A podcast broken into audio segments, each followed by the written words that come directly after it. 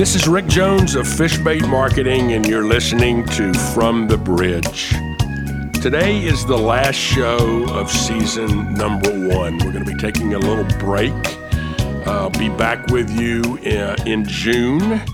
Uh, so today we're going to have a little bit of a little bit of a different show. We're entitling it "Sex, Drugs, Rock and Roll, Politics, and Religion." I know everything you're not supposed to talk about. Oh, well, we're going to do it anyway. We're going to be politically incorrect in this final session of From the Bridge in season number one. I've got an amazing guest speaker. He's Brad Todd of On Message, a guy who combines a whole lot of everything we've discussed this season. Brad runs uh, his own uh, marketing agency in the political world, and he's also my client at our charity Coach to Cure MD. As always, we'll have another Tuesday tip and our final segment for this season of On the Road with Rick. Got a big show, so let's dive right in. Can you imagine a show where we're going to talk sex, drugs, rock and roll, politics, and religion, uh, all the politically incorrect things? Really, this is a sneak peek at next year's podcast series because we're going to replace the Tuesday tip next year with the soapbox. So today's show is a series of my own soapbox opinions. Yes, these are my opinions. After all, you should never let the truth get in the way with your opinions. of course, I'm kidding. Well, maybe kind of kidding. But I'm still going to be opinionated today in this final show of the series. So here's my first soapbox. In 1985, ABC Sports, who had been the broadcast partner of the 1984 games in LA, had a sales meeting right after the games. And they created a video that was really then a spoof of corporate sponsorships. They took footage of the 4x400 relay from the previous Olympic Games in 84. That was the team, the American team, anchored by Carl Lewis, that won the gold. And in this spoof video, they had everything sponsored. When they lined up in each lane, each team had a sponsor. In lane one, Italy and Pizza Hut. In lane two, the German team powered by BMW. In lane three, the USA team powered by Chrysler and McDonald's. It was hilarious. Everything was sponsored. Then they got into the blocks and said, the starter's gun presented by the National Rifle Association. then, when they took off, each handoff of the baton was sponsored by somebody. I remember this first handoff brought to you by Mr. Goodwrench. Hand over your card to the best. And then finally, this is the Miller Lite handoff. You want to have Miller Lite for those final fill, uh, stretches because it won't fill you up. Then they cross the Ford finish. It was totally a spoof then. I remember getting a copy of that video and leading up into the 96 games in Atlanta, I showed it to some executives from a company then called Northern Telecom, and none of them laughed. In fact, they insisted that they had been there. And my partner, Lance Hill, at the time said, We, we can't work with these people. They don't have a sense of humor. Um, this really was a spoof video, but today it's real and it's not pretty. Am I the only one that thinks that the radio broadcast of college sports is totally stupid with the sponsor mentions within the broadcast? I listen to Sirius satellite radio when I travel, so I get to listen to a whole lot of games. And those games are brought to you by the home team's local broadcast uh, group. And I absolutely wince when I hear it's another Anderson Furniture first down or he crosses the Bobby's Body Shop goal line, or they're in the Red Cross red zone. Does anyone think that makes the listener want to rush out to Bobby's Body Shop? Really? I know what you're trying to do, but it's still stupid. Folks, broadcasts should be all about the fan. What's in it for the fan with the Anderson furniture first down? Well, that would be nothing. Soapbox number two. We run a tour for Dollar General and ESPN events going around the country to various college football games. And one of the things that we found is the majority of the college fan fest are simply pitiful. Not bad, pitiful. The first word in fan fest is fan, and there's little to nothing in it for the fan. I blame the properties for the lack of creativity. You got to work with the sponsors. You've got to make them bring value to fans. Plus, you need to change the show each week. Let's face it, you have seven home games, you have a fan fest. I'm a fan. About 85% of the people that come to the games come every week. So you got the same fans coming back week after week after week. So I come to your fan fest week one. And then I come back week two and nothing has changed. Why would I ever come back for game three, four, five, six, or seven? You've got to change the show. Please look at your fan fest and think like a fan. Soapbox number three. We've talked a lot in our previous show about properties supporting charities and causes. Well, a couple years ago, I watched all of these NFL teams highlight soldiers returning from the Middle East and being greeted by their families. So, families are at an NFL game, and uh, suddenly their loved one appears and they get to see them for the first time. I thought that was kind of cool. And then I found out the NFL actually charges the government for that. And then I was appalled by that. I'm appalled when people cannot help charities and causes without taking money for themselves. We recently had our Coach to Cure MD Day, which is the last Saturday in September where my coaches wear patches on the sidelines. For the first time this year, many of our schools would not run our PSAs because they weren't getting paid. Really? We're trying to find a cure for Duchenne's muscular dystrophy, and you want to get paid. Are we really that greedy that we have to charge charities in the military? Well, obviously we are. Soapbox number four game times. You know, we ran our tour with Dollar General the last couple of years in the Big 12, and we found out that so many of the games were those noon Eastern time games because of television, which meant in central time zones, those games began at 11 o'clock. That's not good for fans. Who wants to come start tailgating at 5 a.m. in the morning? It's not good for fans. So, how about making a rule that only two games per year per school are started at noon for each home school? And now, my final soapbox of the day name, image, and likeness. Regarding the new legislation from California, and the pending legislation in multiple states, including Florida, Illinois, New York, and South Carolina, among others, it reminds me of the song Margaritaville by Jimmy Buffett. The song moves from It's Nobody's Fault to, well, it could be my fault, to the conclusion of It's my own damn fault. And at the end of the day, it's our own fault for those of us who work in collegiate athletics.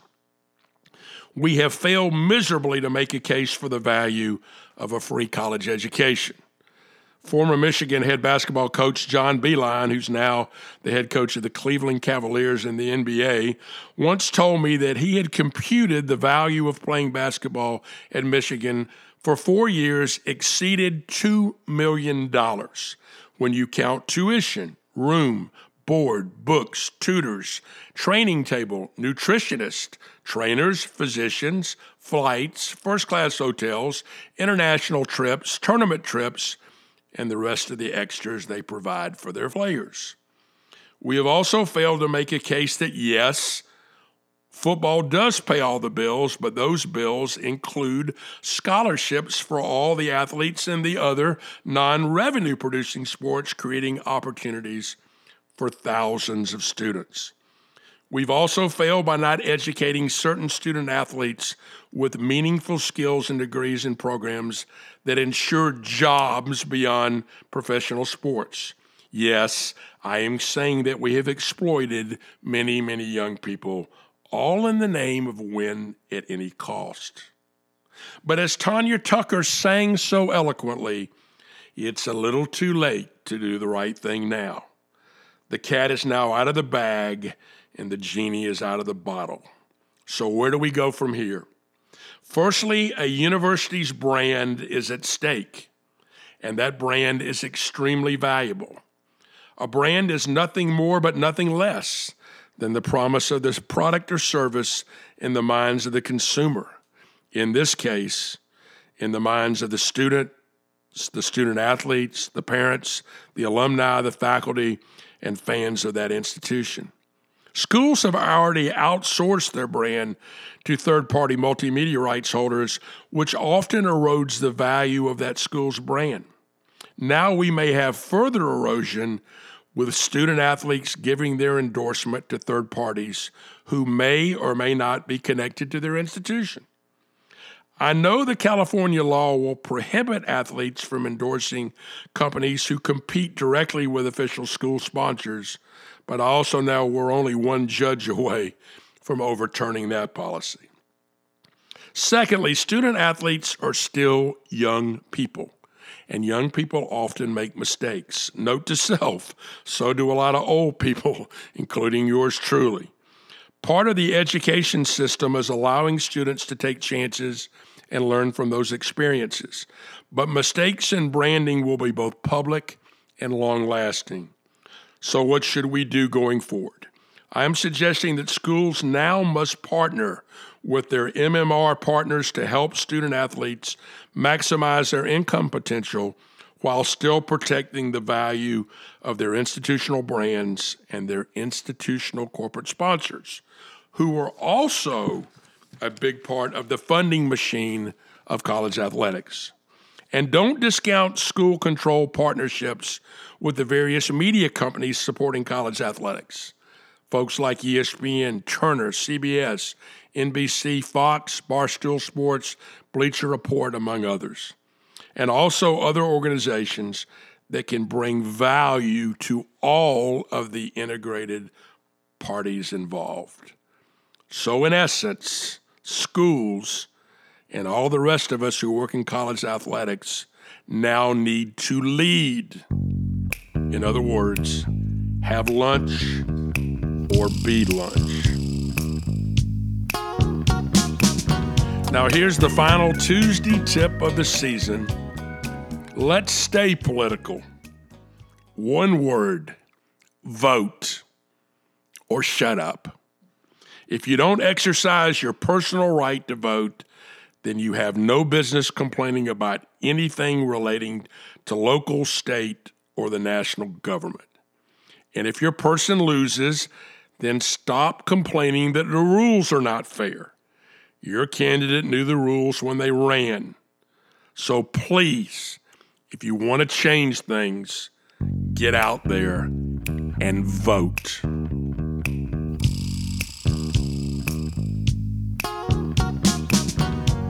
Our special guest angler today is Brad Todd of On Message. Brad basically runs political campaigns for conservative candidates, and he's going to tell you a little bit about that. But he's also um, the founder of the Coach to Cure MD charity. Uh, he'll tell us a little bit about that. He's also the author, co author, uh, along with Salena Zito, of The Great Revolt inside the populist coalition reshaping American politics. We're going to have a lot of fun with Brad today, so let's welcome Brad to the bridge. Brad, welcome to From the Bridge. Good morning. Thanks for having me. Well, listen, pal, let's start with this. You're a big sports guy and you're a big college football guy. Where did that start? Well, if you grew up in big orange country like I did, you can't help but uh, be a big college football fan. It's something you're born with, you know. And I, I grew up maybe 45 miles west of Knoxville, Tennessee, a little community called Clacks Gap, uh, kind of halfway between Harriman and Oak Ridge, all places nobody's heard of. Uh, and, you know, my dad had dropped out of college. Uh, partly because he'd spent too much time on the road following the Tennessee Vols and not enough time in class uh, and he'd gone back to school years later at night at UT as well. Um, and you know, and the, one of the rare luxuries we had was season tickets to Tennessee games, and so uh, you know, I started. I went to my first game, I think, when I was five years old. Uh, Tennessee and Clemson. It was a one-point game. Uh, still remember it, and uh, uh, I, you know, kind of got hooked. Um, and I, I ended up not going to college at the University of Tennessee. I went to a small liberal arts school in Memphis, Tennessee, and then went to grad school at the University of Missouri. So, still to this day, I follow the Tennessee Vols and the Mizzou Tigers. Now, where did you go to college in, in Memphis? Did you go to Rhodes? Rhodes, yes. Yeah, I was the basketball coach at Sewanee. And obviously, at that time, it was called Southwestern at Memphis before it became Rhodes. And you know, the cheer was uh, Southwestern, Southwestern, the school by the zoo, where the men are men and the girls are too. Uh, yeah. So yeah, yeah we, we have to... one about Sewanee, but it's even less PC than that. So I'll, I'll, I'll, probably not suitable for a family podcast. Well, it's interesting. Today's title of our final podcast of season number one is entitled Sex, Drugs, Rock and Roll, Politics, and Religion. It is uh, my, my politically incorrect final version that I'm trying to piss off as many people as I can, and they can't get to me for about six months till the next. I think that's a shameless appeal for listeners, is what I think that is. I think it probably is too. So you may know this, Brad. A couple things. I um, I actually worked on the original All Things Mizzou campaign. Uh, I, yeah, I came to the university and said, "Are you Missouri, Missouri, Missouri, Missouri? Um, uh, you know, are you the Clemson Tigers, the Auburn Tigers, the Grambling Tigers, or the Mizzou Tigers?" But ultimately, I said, "You're all things Mizzou," and that turned out to be a great, great campaign um, you know, for them. Um, let's switch gears a minute uh, and let's talk politics. Tell me a little bit about On Message, how you got into it, what you do. Uh, well, you know, it's a very comp- you're in a very. I, I talked about college sports. You're, you're, in maybe more of a competitive business, uh, and your and, and your season comes to an end in a hurry. Yeah, it is. It's yeah. a lot like it's a lot like sports. By the way, it's uh you know someone someone once said it's a combination of big time sports. You know, because it's uh, uh it is very time deadline oriented and and, and you end up being very invested in a big few big projects over a fairly reasonably long period of time, and uh, they greatly determine your success or failure. I make television commercials for um, U.S. Senate campaigns, governors' campaigns, congressional campaigns, some trade associations, some corporate work, uh, you know, corporate crisis communications, uh, and that's uh, that's that's sort of what we do. We're the firemen. You know, you uh, you have a really big problem, and there's time-sensitive deadline uh, to it, and you have to communicate to a large number of people and change public opinion in a fairly short period of time. That's what we do. Uh, one of my business partners is a pollster uh, as well, and we have a digital component to our agency. So we're a multi-platform agency, have been since 2009, which is where where our business is going. But you know, Rick, I didn't I didn't start out this way. I started out as a sports writer, and um, I got my first job writing for. I uh, got a paycheck writing for a commercial newspaper when I was 14, if you can believe that. Uh, and um, I was the last guy cut on my high school basketball team. And the next day, I got a call from the publisher of the paper in our little area, and he said, "I hear you have time on your hands and can write." Um, and so that that's how it started. I, I, worked my way through college at the Commercial Appeal in Memphis, Tennessee, in the sports department, and uh, eventually decided I wanted to try my hand at political journalism. And then after trying that for a while, I realized that I didn't want to be writing about politics. I wanted to be making it happen. So that's that's sort of my trajectory. Well, it's interesting. You talk about political campaigns in college football. The you know, the great teams and the great coaches make adjustments at halftime. Uh, and I, I think a political campaign is very much the same way. You got to read the tea leaves. You got to say we're four weeks out. What are we doing well, and what, where are we getting hurt?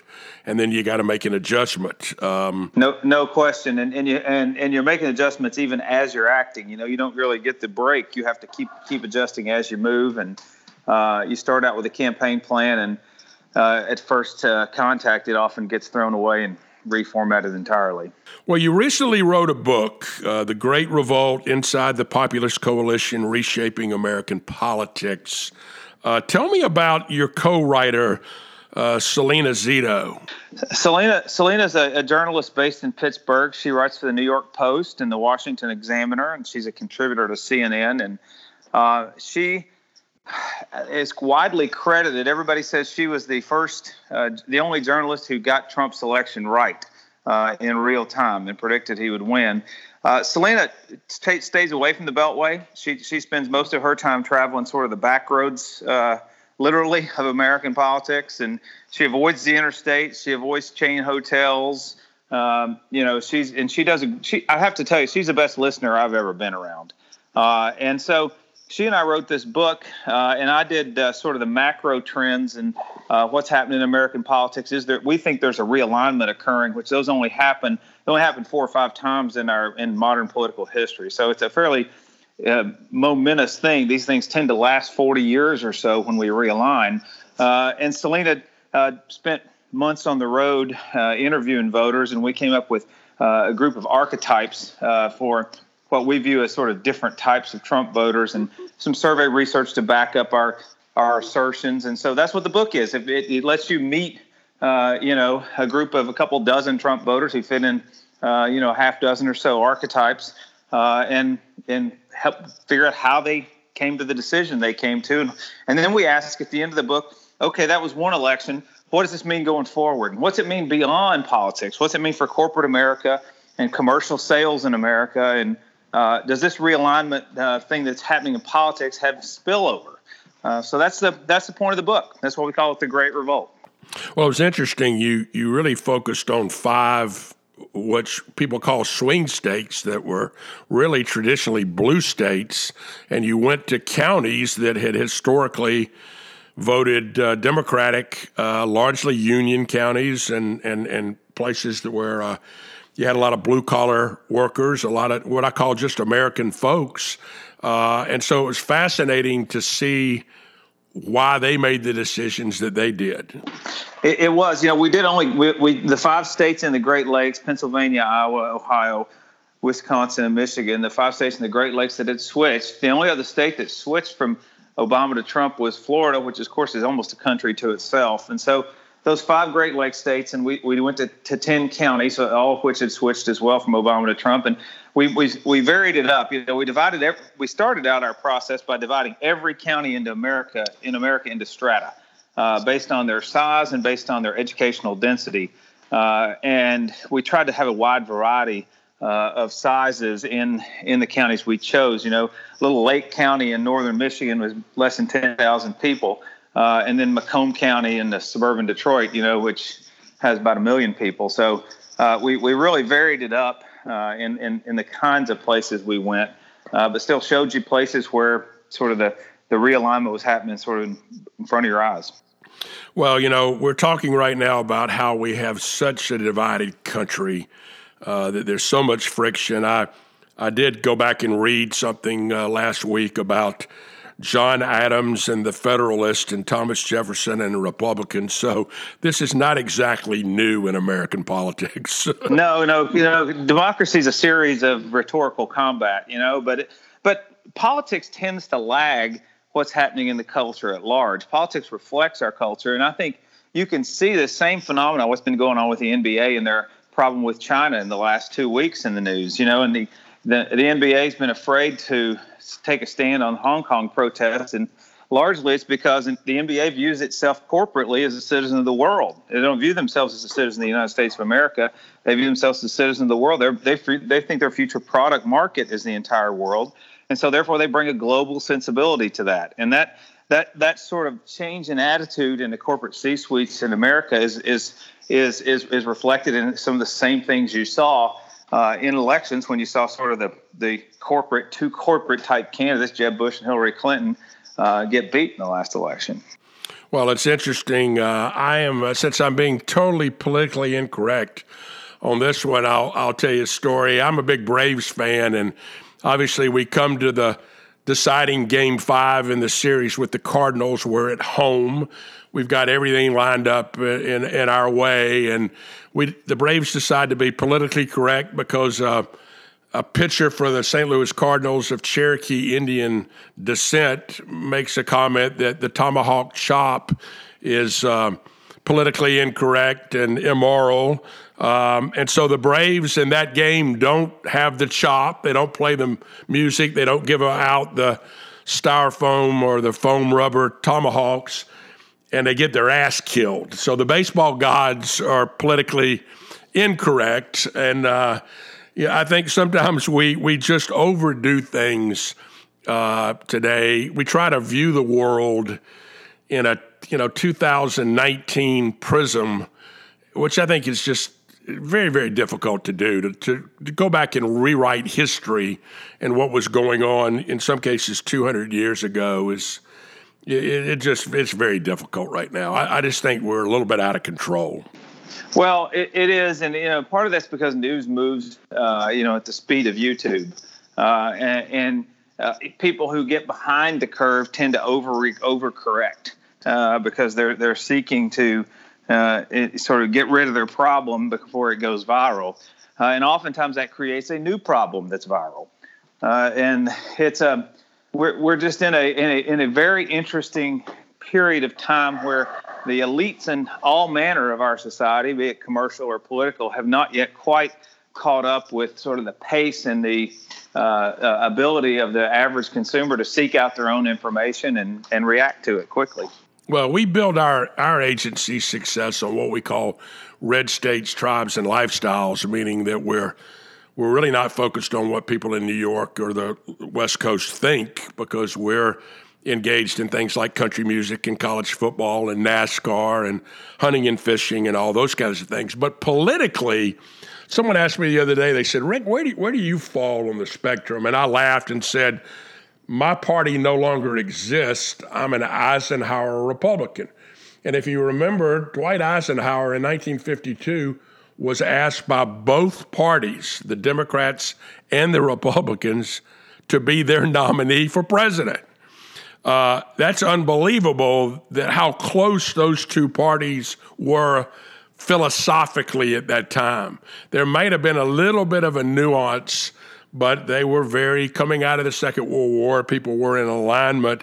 Um, uh, I, I, guess it was John Adams that said the two party system would be the bane of our existence. Do you think in American politics there is a place for a for a third party? Uh, do I, I, don't for a, for for a couple of reasons. Number number one, a two party system uh, sort of gravitates toward equilibrium. You know, uh, whenever one party gets a, a, dominant run, they tend to move to the poles of their ideological side and therefore leave a void in the middle.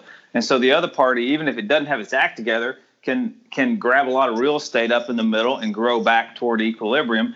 Merely, really, not even the, because of their own competence, but because the space is left open, the real estate's left open. So wildly successful parties do not continue to market to their most marginal customers they begin to market to their most fanatical customers, uh, which is a little bit different than the way corporate corporate America has always worked. Uh, although I would argue that we're now entering a phase where the corporations think they're being rewarded by by, by fringe marketing as well. Uh, and so that's that's that's really the the two party system has a lot of equilibrium. Second of all, is you know ballot access laws in America are very tough. You know, in in 2016 there was a, a significant effort to try to get a third party presidential candidate on the ballot. But if you wait until May, when both parties have picked their nominee, you've now missed the ballot in Texas and North Carolina. Uh, there's no way to get on at that point in Texas and North Carolina. And so, uh, two large, to the 10 largest states in the country. And so, if you want to have a third party, you would have to begin trying four years out. uh, and have to begin working on ballot access laws four years out and working on ways to petition on, maybe to cooperate with existing marginal parties. Uh, and no one is quite ready to do that four years out because they always still have hope that they can change what happens in one of the two parties. So that's the practical burden to it. Uh, but systemically, our, our, system just, the two party system tends to uh, come back into balance every time it gets out of balance. Well, I'm going to leave politics uh, before I piss everybody off because uh, you can you can do that, and I I want to talk a little bit about your involvement with the Coach to Cure MD program, um, how that came about, how you became such a champion for Duchenne's muscular dystrophy. That's how we met. We become friends. We become colleagues working to find a, a cure for Duchenne. So talk about that a little bit. Well, you know, some people get involved with a, a charity the hard way uh, by picking it over a lot of other charities. I got involved with Duchenne Muscular Dystrophy the, the easy way. Uh, my nephew was diagnosed uh, back in 2005. I only have one sister, and she has one son. Uh, and so, first year, uh, Joel was diagnosed with Duchenne, which, by the way, is a progressive muscle disorder. It's 100% fatal. Life expectancy is just the 20s. Uh, it's a brutal, awful disorder. Uh, boys get diagnosed when they're three or four years old, and every single day is a little bit harder than the day before that. They lose a little muscle uh, ability every single day until eventually their heart, which is also a muscle, goes. Uh, and so, the first year Joel was diagnosed, I stroked the biggest check I could afford uh, to the to the quest to find a cure. And the second year he after he was diagnosed, I stroked the biggest check I could afford. And so eventually there I realized I'm never going to be able to write enough checks. And so uh, we have to find ways, Elizabeth, my wife, and I, have to find ways in our life to leverage the other things that we have uh, to and other to to find a bring more resources to bear for this cure. And so, uh, Phillip Fulmer, for, who was then head coach at the University of Tennessee, is a friend of mine, and he and I came up with uh, this notion for Coach to Cure MD. You know, the college football coaches at that time did not have a sideline charity uh, where they all did the same thing on the same day during the season to try to draw attention to a cause. And so we felt like there was a void there. Um, and it, it really wasn't easy. We spent over a year and a half trying to develop a proposal with the American Football Coaches Association that would work for them. Uh, and eventually, in 2008, we came up with Coach to Cure MD, where coaches every year in September, on the fourth Saturday in September, wear a patch on the sideline. Some people maybe do it the third week in September if they have a bye. So the, the idea, though, is for the entire profession to be talking about it in their press conferences, wearing our logo on the sidelines.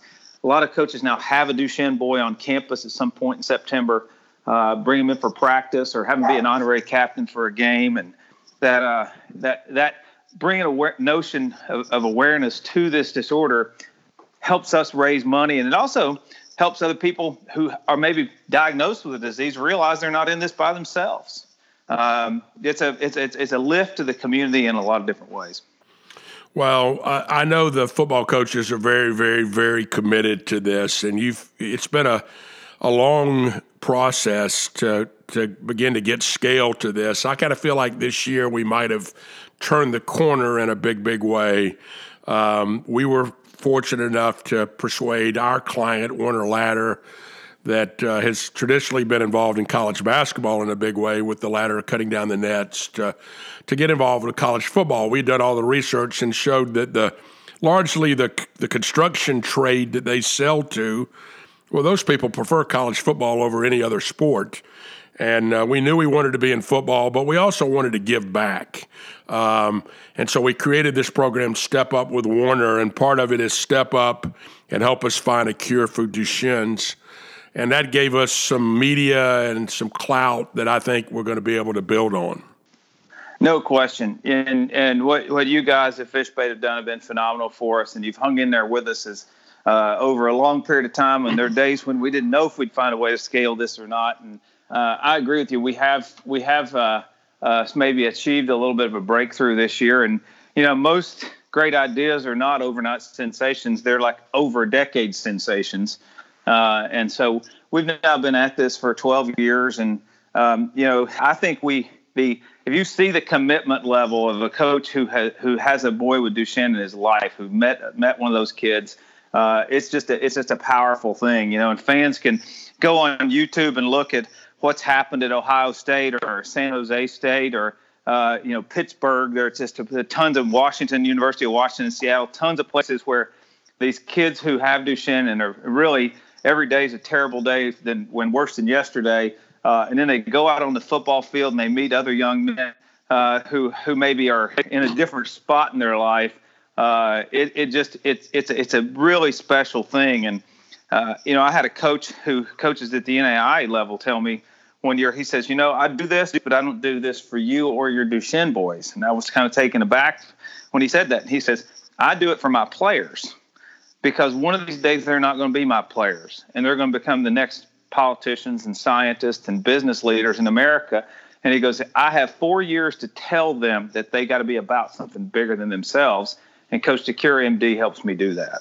Well, I, I, like I like to tell the story that uh, the reason it's a perfect fit in college football is that, you know, the story is that you know when your son first starts throwing the ball around in the backyard with you, my son gets diagnosed, and when your son puts on those pads in the third grade to play midget football for the first time, my little boy's in a wheelchair, and you know when your son puts on uh, pads to play high school football. My son has deteriorated and even more. And once your kid gets to run through the T in Knoxville, uh, you know, my son is heading towards the, the twilight of his life. And I think coaches really wanted to do that. You know, it is a muscular disease.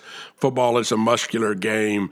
But, Brad, we're close, I think. I really believe in this era of genetic research, we are very, very, very close to finding a breakthrough and a cure for this. And and I like to tell people the dollar you give to Coach to Cure MD or to Parent Project Duchenne's could be the dollar that does it.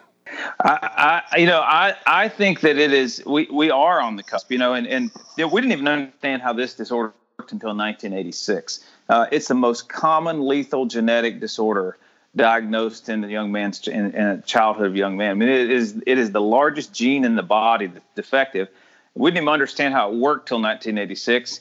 And when we started Coach Cure MD back in 2008, you know, Rick, there had only been one clinical trial of a potential therapy in the United States, just one. Uh, there are 50 trials underway right now, and there have been 50 trials underway for the last two years uh, in per- perpetual in the United States. And so we've had two therapies approved. They affect a, a small population of, of these boys, and they're not a cure, uh, but but they are help.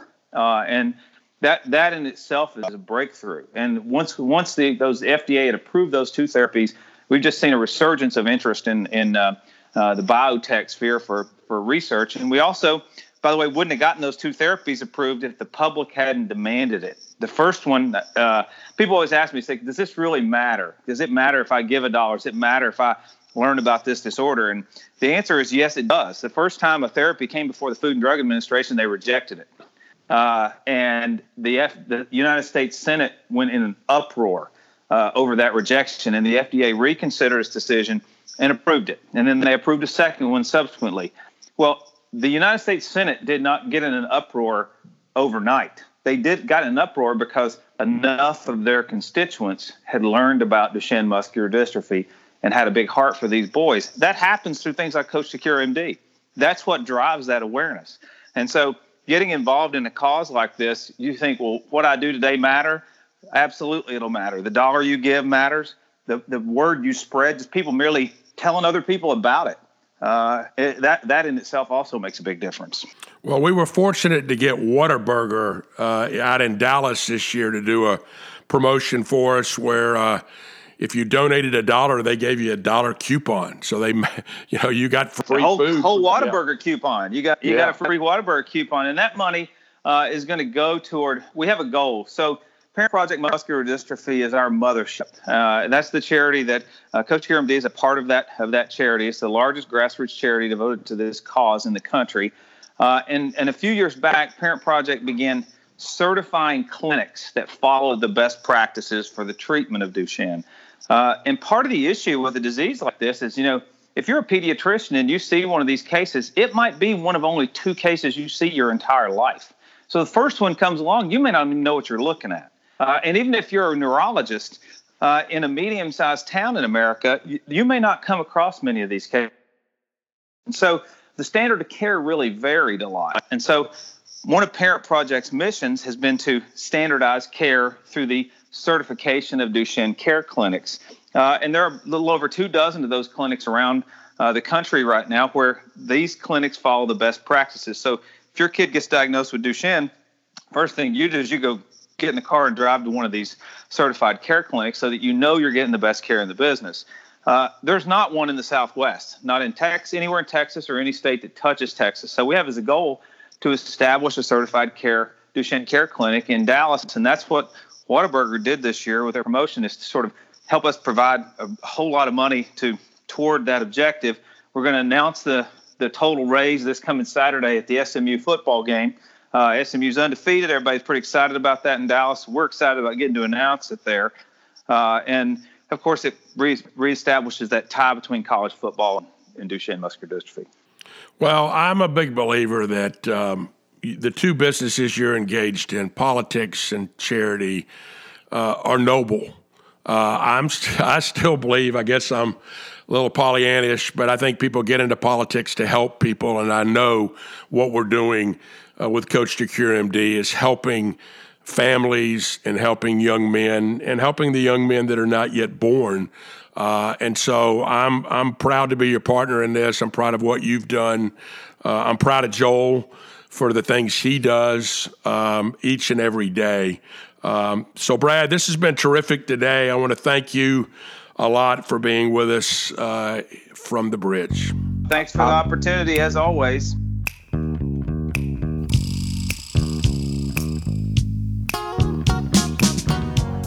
Here's the season finale of On the Road with Rick. We've talked a lot about politics today, so here's a great place to eat in our nation's capital, Washington, D.C. It's the Old Ebbitt's Grill. Founded as a boarding house near Chinatown by William E. Ebbitt in 1856, this restaurant is still around. Many political celebrities spent time at the bar there, including Presidents Andrew Johnson Ulysses S. Grant, Grover Cleveland, William McKinley, Warren Harding, and Teddy Roosevelt. The restaurant has moved two times before settling permanently on 15th Street near the White House.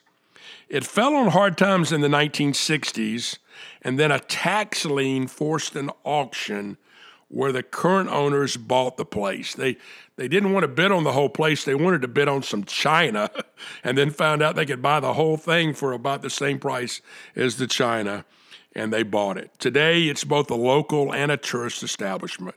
They have wonderful classic American food. Start with a bowl of clam chowder or oysters on the half shell or an American cheese sampler. Move on to great burgers and sandwiches or entrees like wonderful crab cakes, all washed down with a classic American lager. The Old Ebbitt's Grill, a truly American institution. So that's both our show for today and a wrap on season one. It's been a lot of fun, and I appreciate all of my guest anglers and everyone who has listened. Special shout out to my producer, Lindsay Collins, who is a rock star and my son and colleague Ryan Jones, who has worked with me daily on these podcasts. Have a happy holidays, and we'll see you back here from the bridge next June. In the meantime, as the great beach music group The Tams once sang, be young, be foolish, be happy. This is your captain, Rick Jones, signing off. This has been your captain, Rick Jones, from the bridge. If you like what you hear, please share, subscribe, and leave a five star review on your favorite podcast directory.